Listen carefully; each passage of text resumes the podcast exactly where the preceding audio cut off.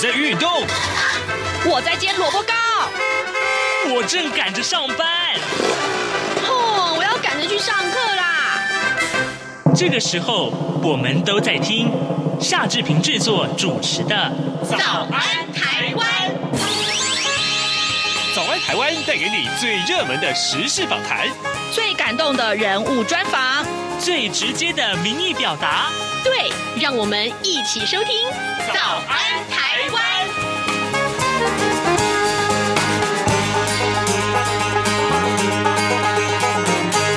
早安，台湾！我是夏志平。今天是二零二二年的五月十号，星期二。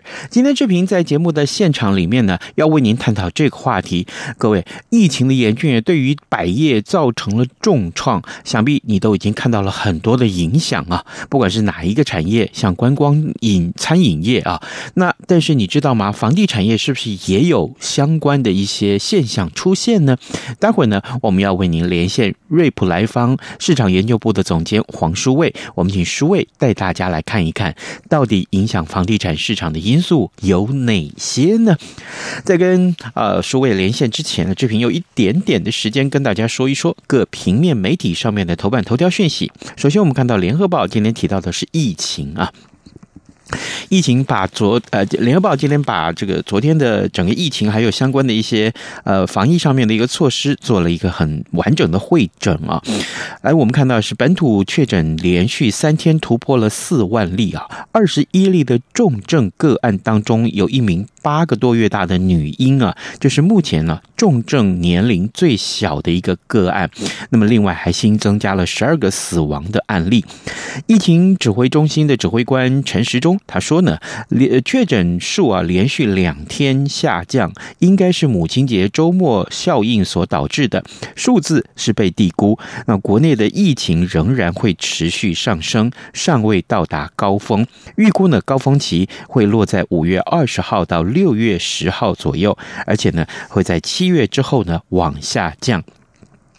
陈时中他也说啊，到了七月啊，如果医疗量能是充足的，渴望放宽边境，并且逐一松绑户外或者是空旷场所等口罩的禁令，而且考虑呢，将新冠肺炎呢从属于强制管制的第五类法定传染病里面要降为一。般管制的第四类的法定传染病，到时候不会搜集或者是公布确诊者的数字了。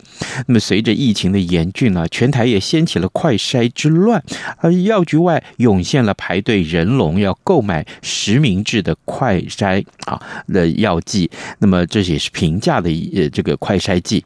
那么前副总统陈建仁他在接受英国《卫报》访问的时候就说了，相关单位呢目前正在设。法解决医院量能问题，不过呢，政府没有准备好足够的快筛试剂，现在呢，越来越依赖快筛，却没有足够的存量。陈时中他昨天也公布了快筛实名制最新的剩余数量啊，全国的平均数量只剩下大概低于百分之一啊，那么只有百分之零点九左右，这可以说是相当的吃紧。这也是我们看到啊，今天联合报上面把这个快筛试剂当成一个。新闻报道的重点。另外，《自由时报》和《中国时报》则是提到都是检察总长，但是切入点完全不一样啊。我们先来看看《自由时报》。《自由时报》上面说，新任的检察总长说，有人想要影响三中案的二审。法务部昨天举行了新卸任的检察总长的交接典礼。新任的检察总长邢泰昭，他在致辞的时候强调维护司法独立性的重要性，并且惊爆呢，有人想要借各种胡静。影响在高院审理中的三中案，对此呢，承办三中案的高院受审法官李英军他说呢，呃，不予回应啊。邢泰昭说呢，检察官兼有法律守护者跟。公益代表者的双重的责任呢，鉴于司法独立性，要伸张正义，责无旁贷。但是呢，外界有人意图借由不当手段呢，那各种的方式来影响检察官职务的执行，这是自由时报所切入的重点。那么中国时报上面提到也是这件事，不过呢，呃，提到却是卸任的。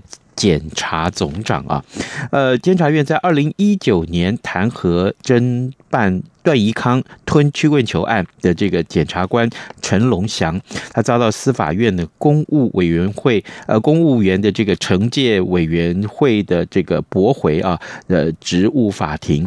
那么监察院上个礼拜以同案啊第二度弹劾陈龙祥，那引发了这个呃检察官的怒火。而法务部昨天呢举行了这个新卸任的检察总长的交接典礼。那卸任的呃这个总长啊，他是江惠民，他就声援陈龙祥，批评呢特定人士啊侵犯法律红线，呃。呃，这个伤害了这个检察官的独立性，那么造成了呃严重的寒蝉效应，呃，所以呢，要预警呃监察院呃要要严守这个宪法的分际，这是今天《中国时报》上面所提到的内容。好，今天我们说的这个新说新闻的时间比较长，现在已经是早晨七点零六分零五秒了，我们要先进一段广告，广告之后马上就跟书卫连线喽。儿子啊。等一下，陪我去一趟邮局。妈，你去邮局要干嘛？去领钱转账。哦，不用这么麻烦啦，转账不需要临柜哦。嗯，这怎么可能？不去怎么提钱啊？行动邮局 App 通通都能搞定啊！新一代行动邮局 App 支援扫码收付、无卡提款、转账、线上缴费，少了携带现金的危险，也没有付错钱、找错钱的问题哦。哇，这听起来还不错哎。是啊，有了它，线上转账缴费省时又方便，你就不用再去领钱缴费那么麻烦了。哦，对了，如果你要去邮局，据点预约功能还能够帮你排队先抽号码牌哦。哎呀，真的很方便哎。那我们现在就去邮局办理申请。哎呦，不用啦，用金融卡搭配读卡机就能够在家申请喽。现在我们就上邮局的官网查查吧。以上广告由中华邮政提供。早安，台湾。正吃着什么样的早餐？吐司加火腿蛋，咬一口，然后收听中央广播电台。早安现场。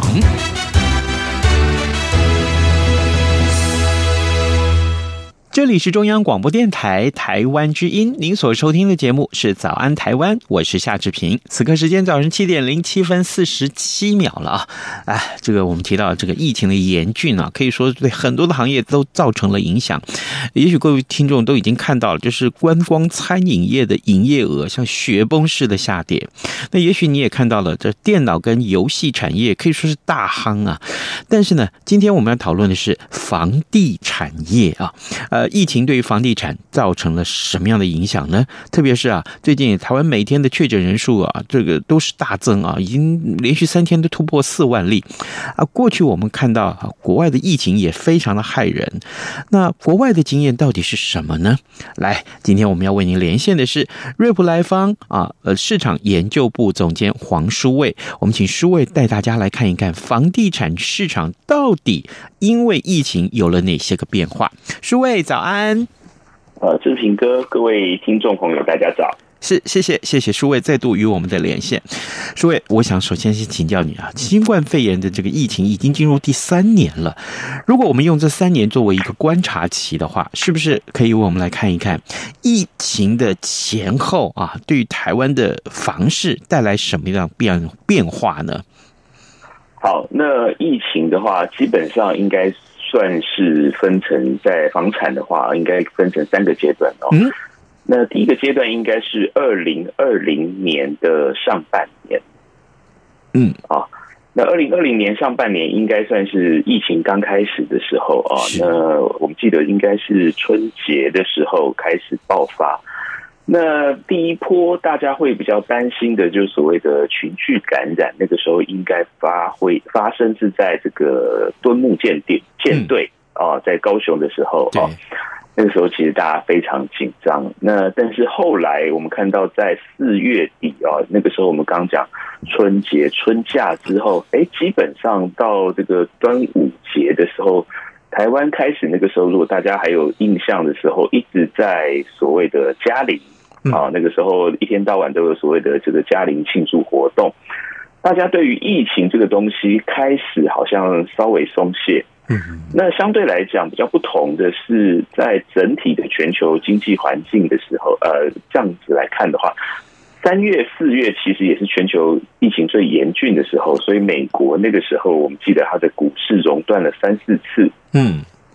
所以他就马上开启了第一个，他把利率降到零啊，这个联邦基准利率降到零，然后再来他开启了这个无上限的货币宽松政策。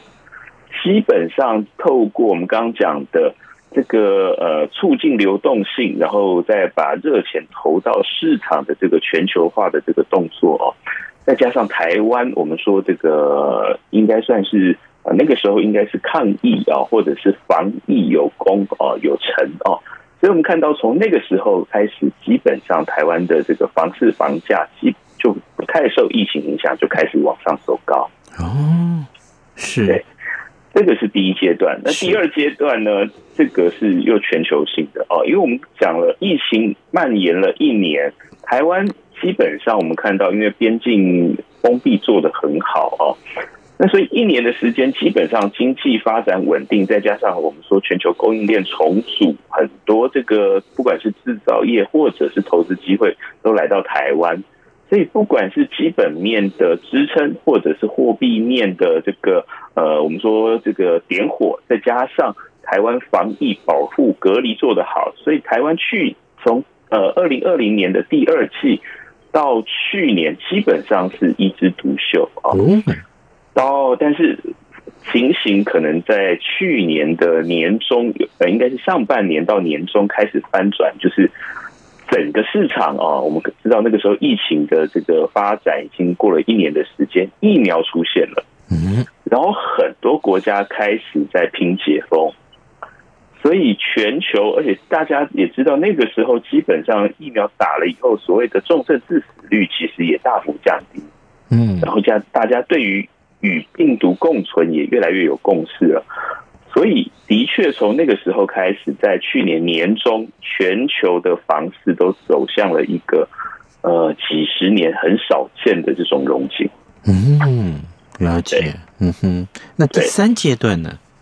第三阶段应该就是从去年年底开始。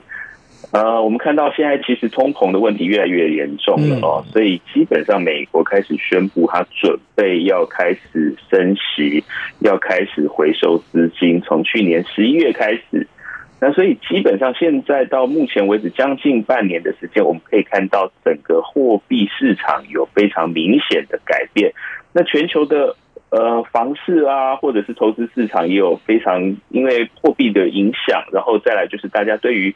房价涨成这样，其实有点受不了了。我们看到各国很多的这个监管措施，其实都出现了。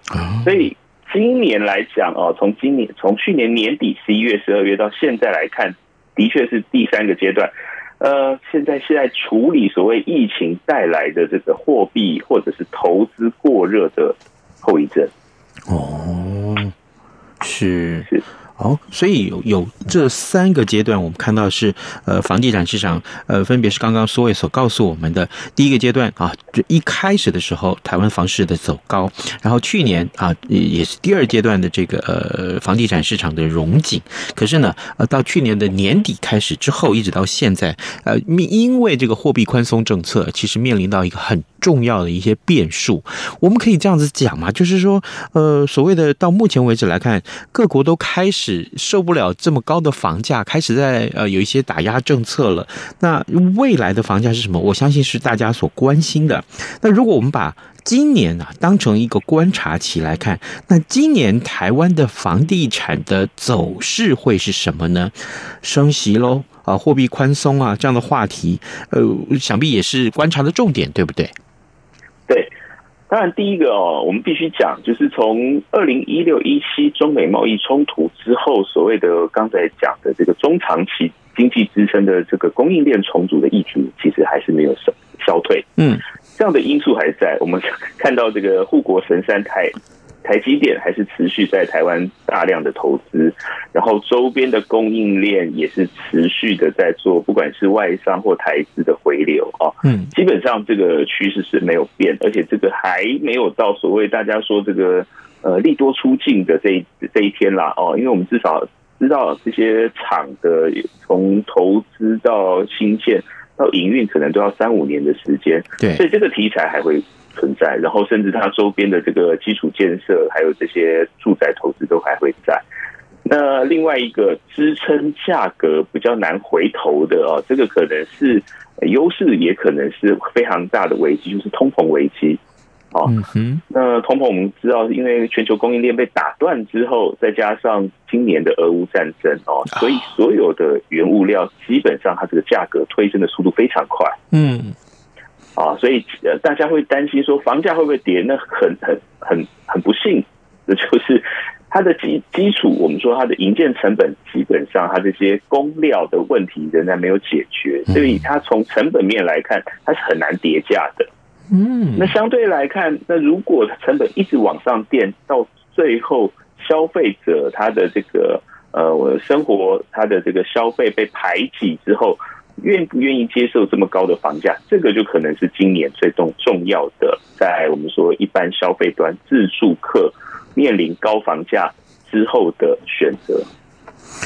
嗯，假定说是因为这样子，大家受不了了，所以大家就不买房了吗？那不买房就变成一个，呃，市场就变得比较不活络喽。这对于房价的影响又是什么呢？对，再加上我们知道，今年我们上一次有讲过，这个内政部还有五招要打房哦。对，所以看起来今年呃，至少整个市场来看。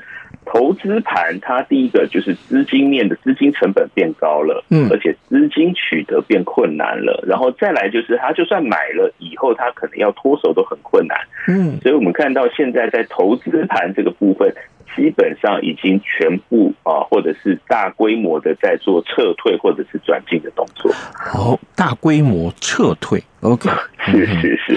所以很确定的是，今年的这个交易量，虽然我们看到第一季的全台买卖移转动数跟去年同期比仍然是平盘，但是未来啊，它应该是会持续，即使是数字上面数字好看，但是市场上的买气其实消退的已经非常快、非常具体、非常明显的。嗯，好，那呃，意思就是说，其实房价可议空间变大，我可以这样大胆的推论吗？对。部分区域的确是已经发生供过于求的现象，对，所以你看起来啊，呃，所谓供过于求，我们也也回头看一个数字啊，从二零一九、二零二一连三年啊，二零一九的时候，全台的这个建建住宅的这个申请建造的数量是达到十四点九万户，嗯，那基本上它就是二十五年，就是从一九九四年以来的新高。嗯，那二零二零年它没有衰退，它持续维持一定的比例上涨，它是到十六万，那去年到十七万，所以等于是前三年的这个供给量啊，等于是在这二十年甚至这三十年的这个超级高峰潮。嗯，对，所以刚才讲，在政策压抑、资金被抽走，或者是资金流被截断，然后这个投资去路可能未来不确定性变高。再加上供给量暴增，然后这个建造成本呃暴增的这个前提之下，其实市场上在今年第二季、第三季应该看得出来会有很大的变化。是，好，呃，各位听众，今天早上志平为您连线访问瑞普莱方市场研究部总监黄书卫。抱歉，呃，我们每次在讨论房地产市场的时候啊，大部分都要跟书伟来连线。呃，请书伟从专业的角度，呃，比如说呃，市场研究的这些个呃角度来出发，看一看啊，看一看，呃，到底影响到房地产市场的因素有哪些？呃，很多的朋友经常私底下会会问志平说。啊，这个现在是到底可不可以买房哈哈 啊之类的这种问题很多很多。那其实我们都会呃嗯用成比较专业的一些呃访谈的一些题目来请教啊书卫啊。所以所以我我我据我所知啊，呃瑞普莱方其实有很强大的国际网络啊。那正好可以啊这时候来请教你，那中国大陆或者是全球各国在疫情之下，它的房地产市场的转变，是不是也像台湾的变化一样呢？呃，必须讲，就是这个疫情让整个世界不一样哦。有人说是去全球化哦，是因为我们知道很多这种过去的这些商务啊、旅行，基本上它都已经不能进行了啊。那很多资金，但是我们刚刚讲资金全球化又是一个普遍的现象，哎，所以变得很特殊的就是，呃，这个资金高涨或者是资金增加之后，就看这个国内啊各个国家，它国内第一个它的我们刚刚讲防疫措施，再来就是看它的这个经济条件、经济发展条件啊。那我们知道这个。等于是过去所谓的这个齐涨齐跌的这个现象啊，变比较少啊。举例来讲啊，这几年啊，这应该说这一两年，其实呃，尤其我们刚刚讲货币现象啊，涨最多的全世界涨最多的国家，我想大家可能很多听众朋友应该知道，但是很多听众朋友其实意想不到啊，涨最多的是叫做土耳其啊。土耳其哦，它可以这个一年可以涨五六成的这个价格啊，房价涨五六成对。然后它的主要城市啊，安哥拉啊，这几个城市啊，基本上它的年涨幅都是在五六成以上啊，嗯，而且都是全球全球涨最多的。那当然是受害于它的所谓的我们刚刚讲的这个通通膨的问题非常严重哦，它的这个 CPI 就是消费者物价指数。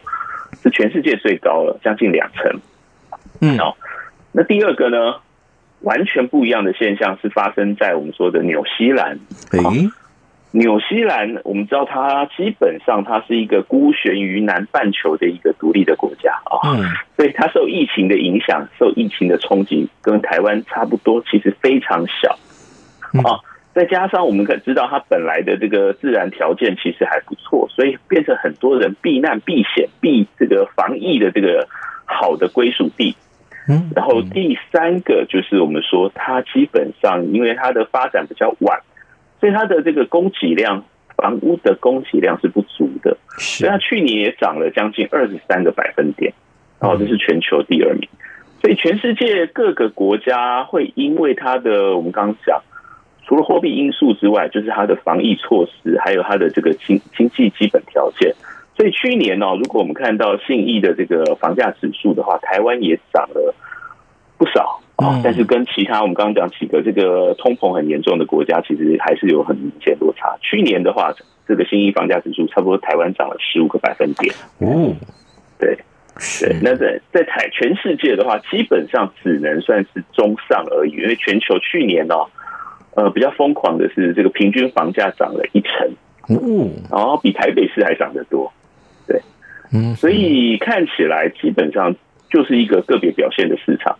那中国大陆又更特殊哦，中国大陆我们知道，它从之前就所谓的“房住不炒”的这个政策啊，是，对，禁止炒房嘛。那二零二零年的时候，又有所谓的三道红线在调控。这些建商啊，它的这个融资成长的速度哦，所以我们看到这几年全球因为货币政策或者是货币宽松、超级宽松的这个这个超低利率的条件之下，房市都有不错的表现。相对来讲哦，中国大陆就没有像之前表现的这么好，甚至很多城市它还有所谓的这个呃二手房的这个参考价啊，就是要求这个。政府机关它会出各小区的一个指导价格啊，那指导价格是用历史价格去做的啊。那跟举例来讲啊，它例如说我们现在某个社区，如果像在台湾的这个概念的话啊，如果成交六十万啊，嗯，那当然实价登录六十万的话，呃，中介可能就是用六十万、六十五万、七十万，让大家在网络上去搜寻。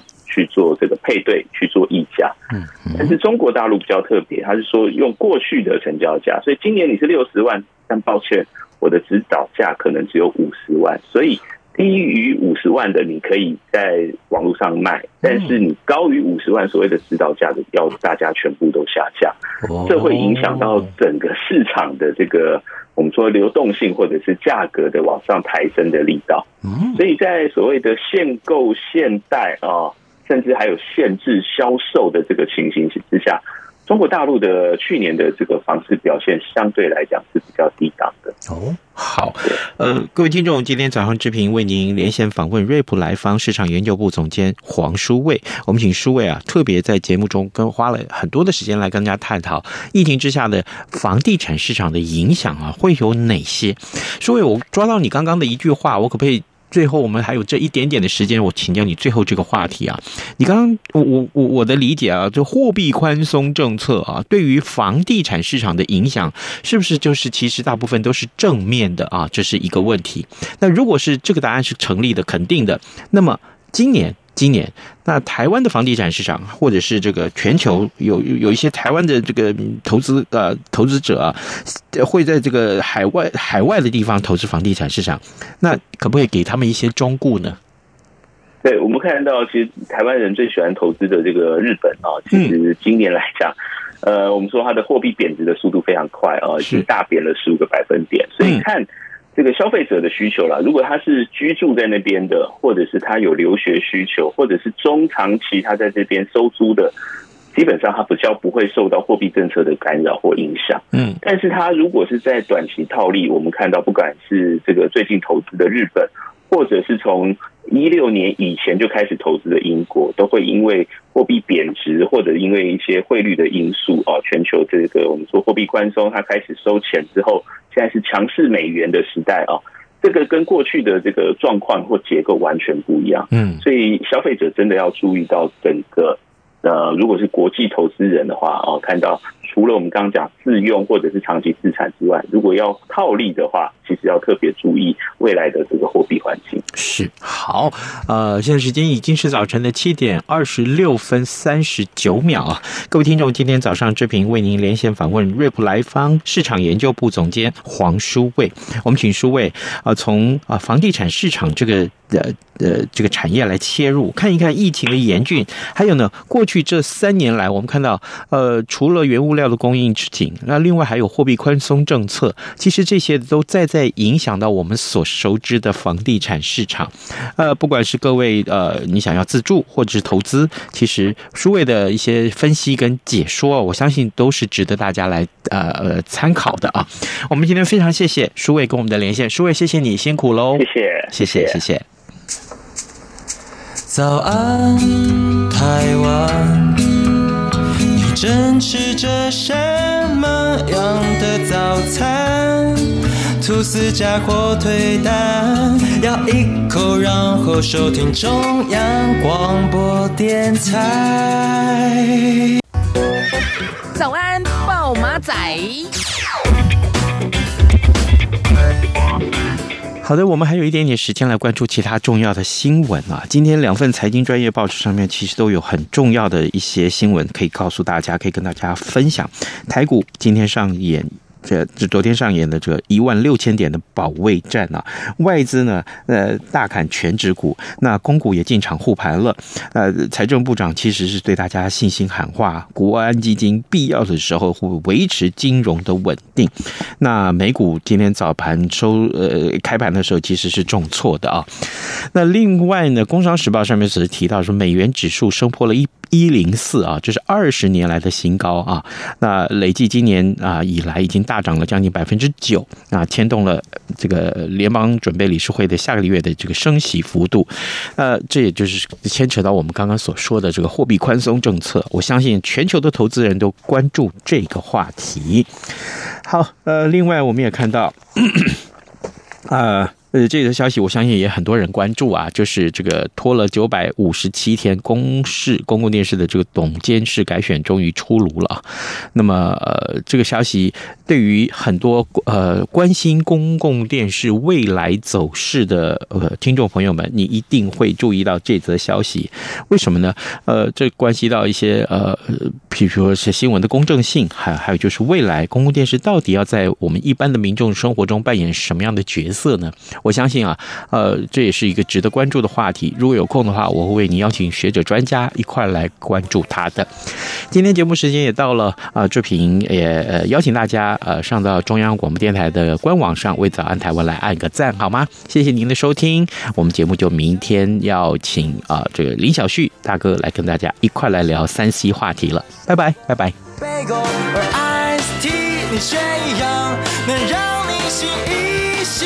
反正过了十二点，好多一样被丢弃。